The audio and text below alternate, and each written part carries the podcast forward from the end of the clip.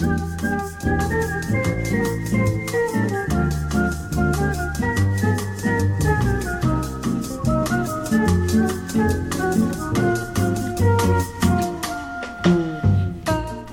this is Big Talk. Michael Glab here. My guest this week in the studio, Courtney Payne Taylor. Courtney, thanks for joining us. Well, thank you for having me.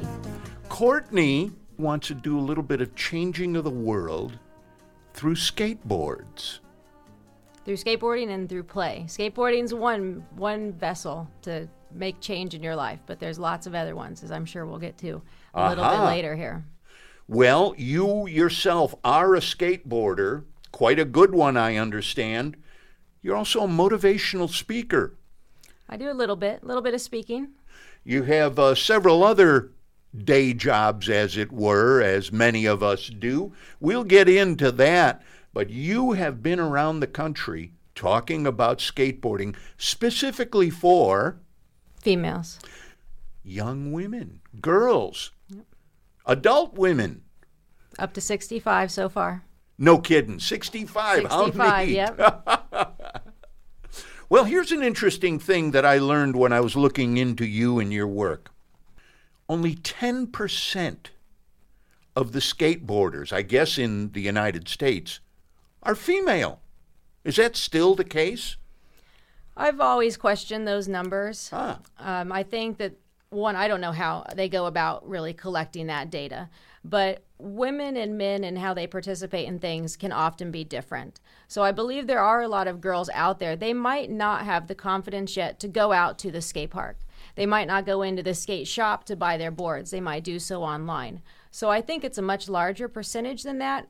They're probably just less obvious. They do it in their own way and in their own world and don't really seek the attention. is someone going to feel frightened if you're a female going to a skateboard park and it's full of guys? Mm-hmm. Well, I think it's well, one, especially in that age where you're really interested in the opposite sex and what they think. Yeah. I think that that definitely plays in the role as well. Is you go in, there's all these guys, they're really good. Um, you might be attracted to some of them, and there's a lot of I think inner discussion in the girls' minds that they'll think I look stupid. They don't want me here. Um, Right. so a lot of that conflict isn't something that's coming from the external world, but what the girls are thinking in their mind, what might be keeping them from them. So I think that's the biggest thing is again the girls' thought process. Well, Courtney is the founder of GRO, Girls Riders Organization, uh, doing great work throughout the country, award winning stuff. And uh, we're going to get into that. But uh, as I do want to say, if I ever see groups of skateboarders, generally I see uh, guys, males doing it, they're trying, they're failing a lot. That's the whole thing. And it's, uh, it's interesting that it's okay for the guy to fail, but the young woman, she's worried about how it appears when she fails. Why is that? Well, I think that women tend to want to know how to do something and then do it right, whereas men are taught more fail and try again. I mean, I mm-hmm. think it comes down to the simple as women like to ask for directions and men don't. That stereotype, I think, speaks. And for women up to this point, there's not a lot of opportunities to learn to skateboard. And you see the guys out there falling and falling. You say, well, I don't want to fall a million times to do the first thing.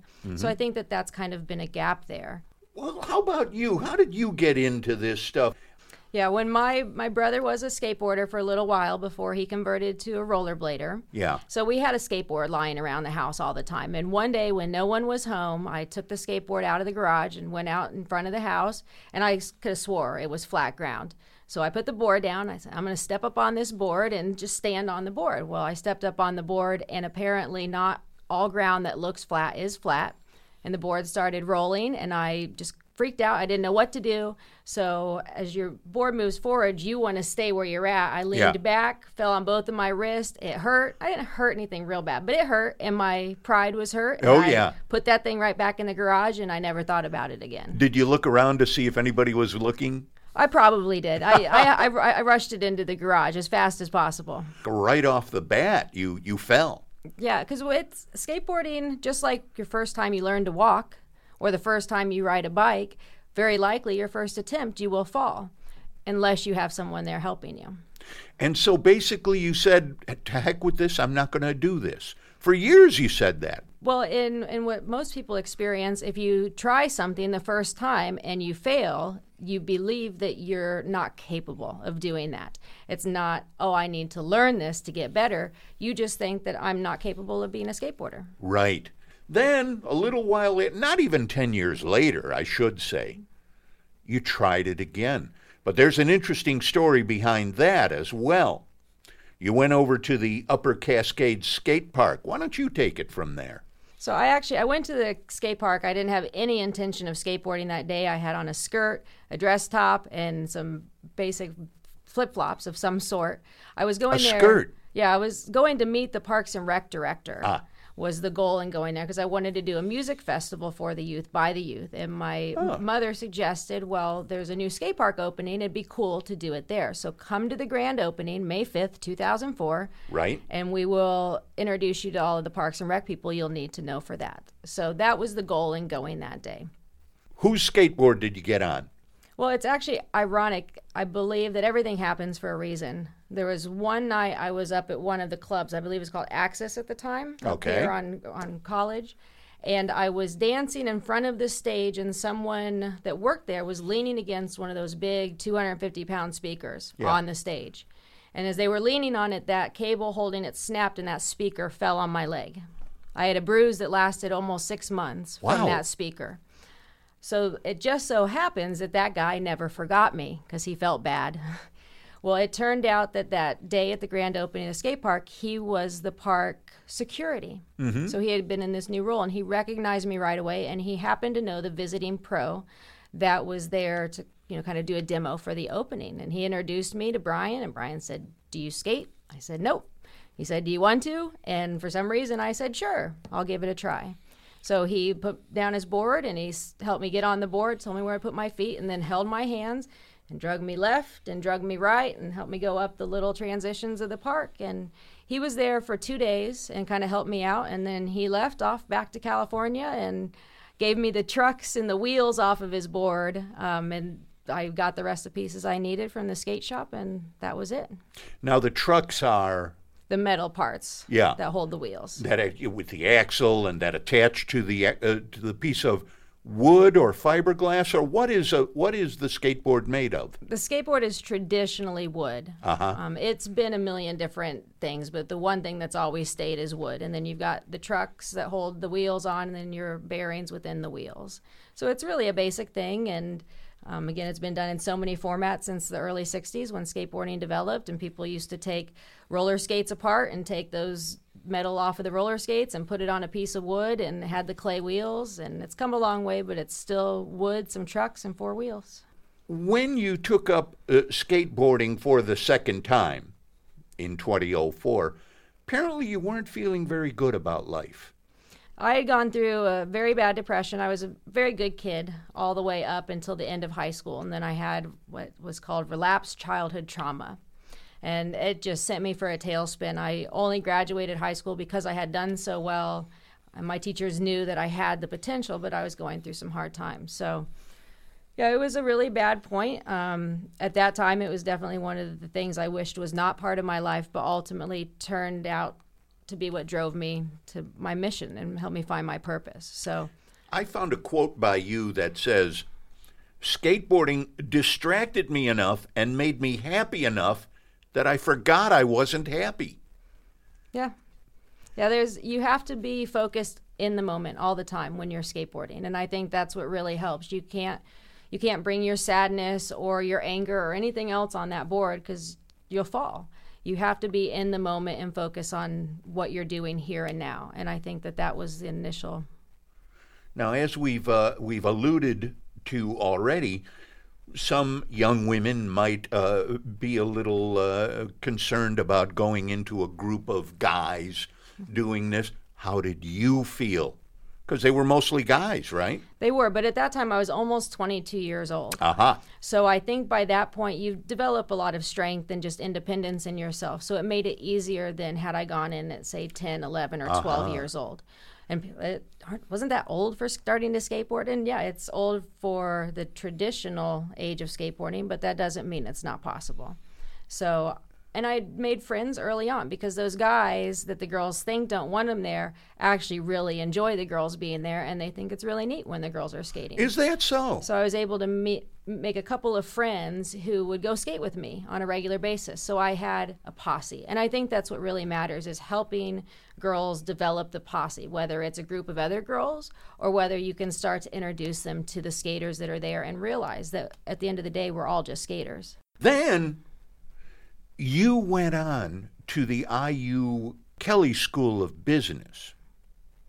This is after you took up skateboarding. Mm-hmm. So you were the skateboarding student. I was I was the only person bringing their skateboard into the Kelley School of Business. At no, that wait, time. get out of here. You were bringing it to school. Oh yeah, I skated there. I, I It was your transportation. Yeah, from home to because I lived on right on South Highland, so I would actually skate to class. I remember one day I had a presentation, so I had to wear my business professional clothes, and I was skating there. And of course, I think I was on V lane and totally slammed, ripped my pants, I blood Oh, running down my leg, and it, it was it was fun presenting in that style and that fashion to the Kelley School. But the teachers were all very supportive and At this time, and this is uh, the mid 2000s, uh, first decade of the 2000s, did you realize that this was going to become such a big thing in your life? Skateboarding, your vocation.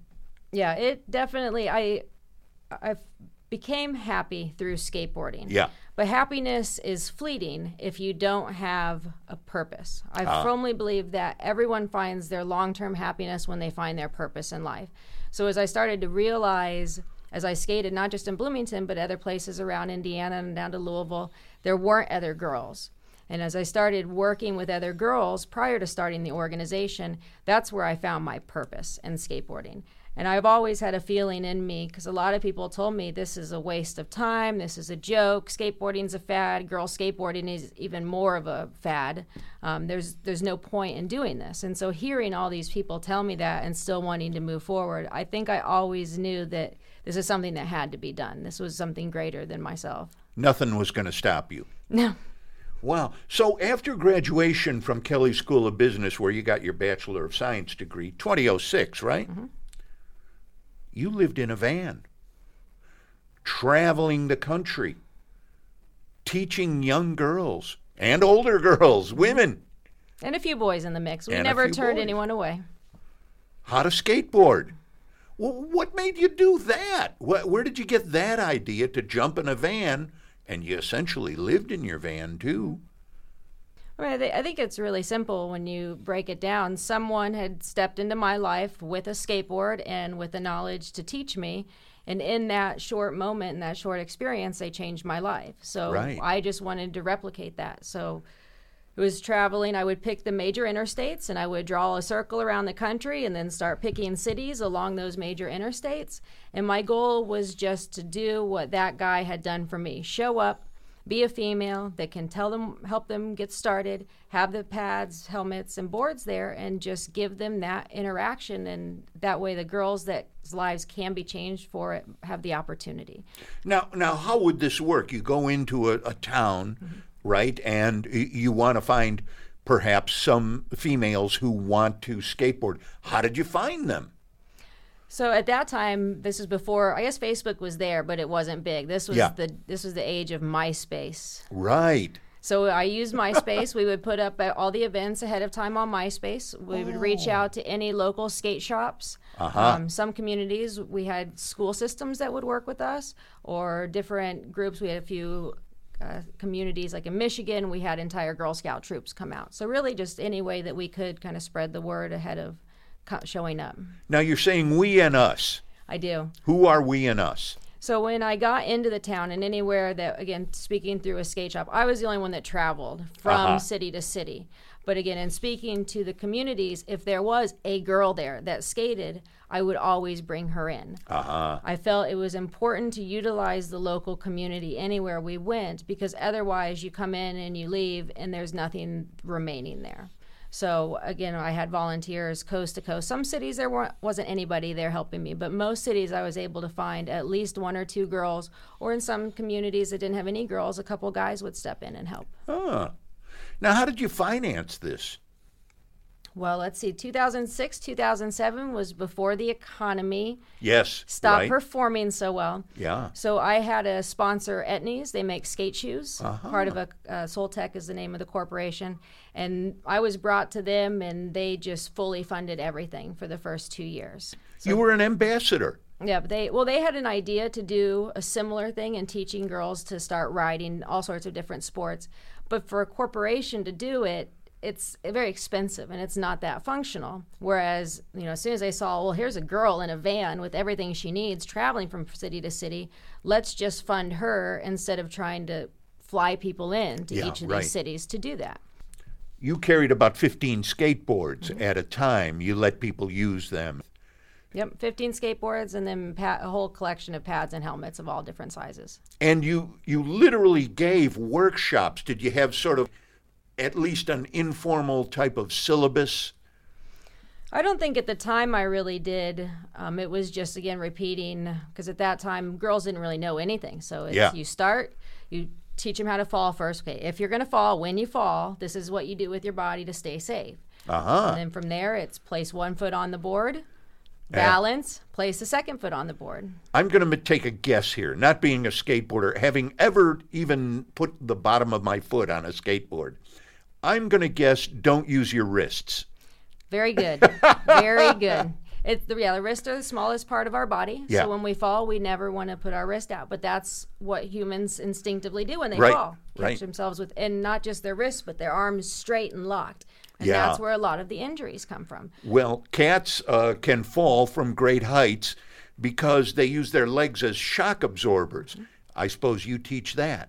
Yep, and using, you know, also just using the larger part of our body and rolling. I always say you want to fall like a ball and not like a tree.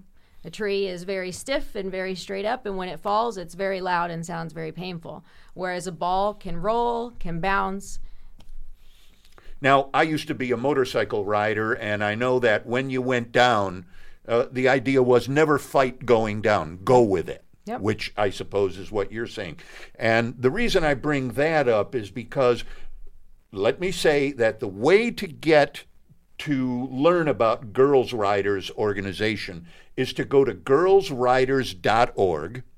But don't be confused because when I first tried to go there, listeners, I w- went to a place called girlrider.net. Uh, it's a little bit different.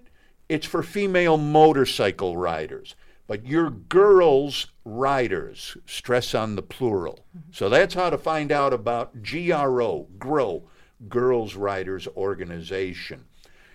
When did that begin? I actually started developing the organization before I graduated from Uh-huh. Kelley. So I missed my graduation to go out to North Carolina to do the first event. I didn't, didn't even walk my graduation. Oh, so it was i think there was a lot of being at the kelley school everyone is planning their career right? You're planning to go into a big corporation.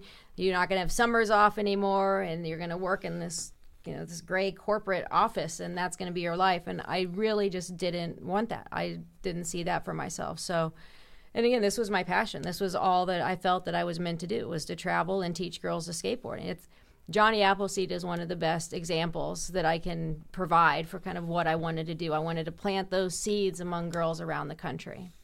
now how long did this van travel uh, go on? How many years? Six years.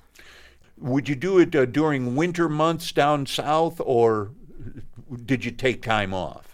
I took a little bit. Well, the beautiful thing about Bloomington and Indiana being the crossroads of America. Yeah. So I would always circle up. I'd go up to the northeast, circle back, go out to the you know, southeast, circle back, and then go out on the long haul out all the way to the west, starting up north in Portland and Seattle, working my way down to Southern California, and then coming back across the southern of the country, back to Florida, and back home. So I'd be home for the holidays with the family, but I was pretty much on the road almost all the time. Now, I find this interesting because, and I'm not going to say this because you're a female, because if I was going out in a van alone for such a long period of time, I'd be intimidated. Were you intimidated?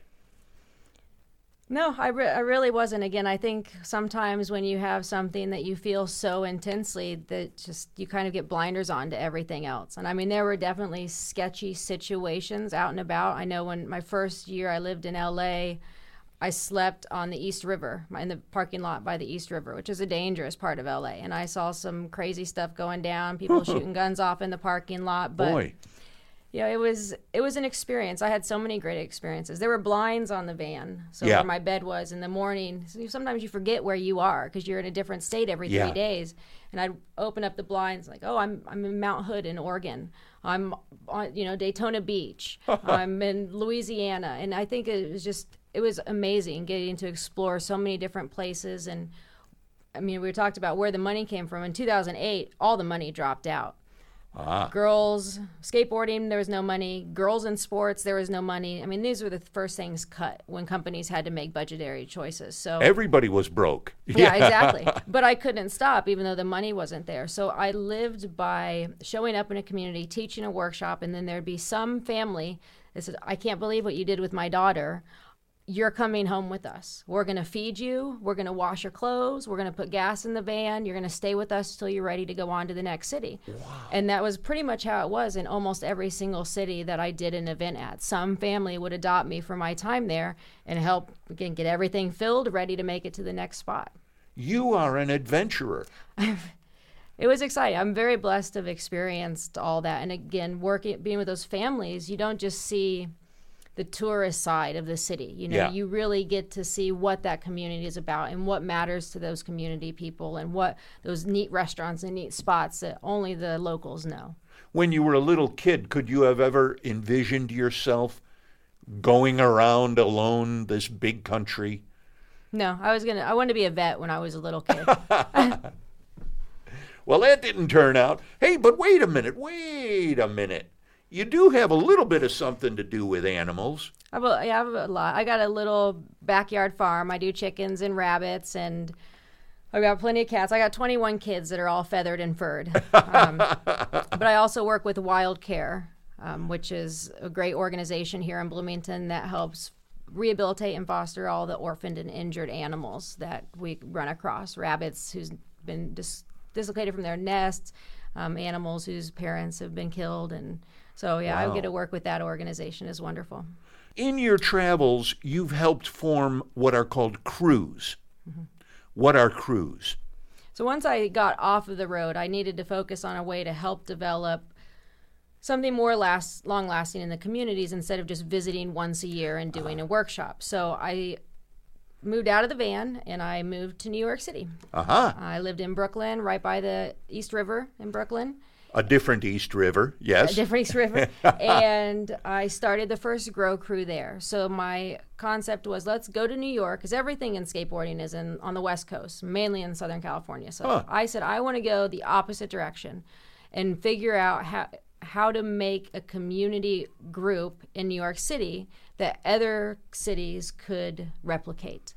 So that's where the Grow Crew started. Um, it's basically was the same format overall, but we had we met every single month and just had regular get-togethers so that the girls could again really develop that community, start making friends with other girls that skateboarded, um, and create something just more long-lasting. Keyword being community. Yes. In 2016, you were named a Toyota Everyday Hero. Now, there was a big event at uh, ESPNW, that's the uh, uh, ESPN uh, outfit that deals with women in sports. You were named an Everyday Hero. You got a $10,000 grant. I saw videos of that. Someone needed a handkerchief. Yeah, I did a little bit of crying there. It was good. I think the tears were actually good. That's what got the photos and all of the front pages of everything. People like when you cry a little bit. I think it shows that humanness that they relate to. So the funny thing was was I'd already done research and I knew that the ten thousand dollar gift was coming. And I knew that ahead of time, and still, as soon as she said it, I still broke down in tears. well, even more than the grant um, and working with Toyota, and since being able to do some speaking with the Toyota motor manufacturers, but being with the ESPNW women and the people that relate to that organization, I mean, I've got to meet so many Olympians.